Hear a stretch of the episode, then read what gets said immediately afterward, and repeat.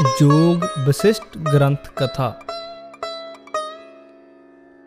ਪਿੰਡ ਬਾਲੇਵਾਲ ਵਿਖੇ ਸੰਤ ਭਾਈ ਤੇਜਾ ਸਿੰਘ ਜੀ ਕੁਝ ਧਾਰਮਿਕ ਗ੍ਰੰਥ ਲੈ ਆਏ। ਸੰਤ ਅਤਰ ਸਿੰਘ ਜੀ ਨੇ ਫਰਮਾਇਆ, ਭਾਈ, ਇਹ ਤਾਂ ਤੁਸੀਂ ਇੱਕ ਵੱਡਾ ਖਜ਼ਾਨਾ ਲੈ ਆਂਦਾ ਹੈ।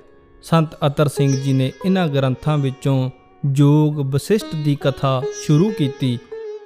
ਇਸ ਗ੍ਰੰਥ ਵਿੱਚ ਮਹਾਰਿਸ਼ੀ ਵਸਿਸ਼ਟ ਜੀ ਦੁਆਰਾ ਆਤਮ ਮਾਰਗ ਦਾ ਉਹ ਉਪਦੇਸ਼ ਦਿੱਤਾ ਹੋਇਆ ਹੈ, ਜੋ ਉਹਨਾਂ ਨੇ ਸ਼੍ਰੀ ਰਾਮਚੰਦਰ ਜੀ ਨੂੰ ਦਿੱਤਾ ਸੀ।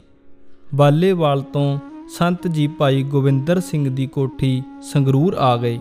ਕਥਾ ਦਾ ਪ੍ਰਵਾਹ ਉਸੇ ਤਰ੍ਹਾਂ ਚੱਲਿਆ। ਕਥਾ ਦਾ ਭੋਗ ਪਾਉਣ ਤੇ ਫਰਮਾਇਆ ਕਿ ਸਾਰੇ ਜੋਗ ਵਸਿਸ਼ਟ ਦੇ ਗਿਆਨ ਦਾ ਨਿਚੋੜ ਗੁਰਬਾਣੀ ਦੀ ਇਸ ਇੱਕ ਤੁਕ ਵਿੱਚ ਪੂਰਾ ਹੋ ਜਾਂਦਾ ਹੈ।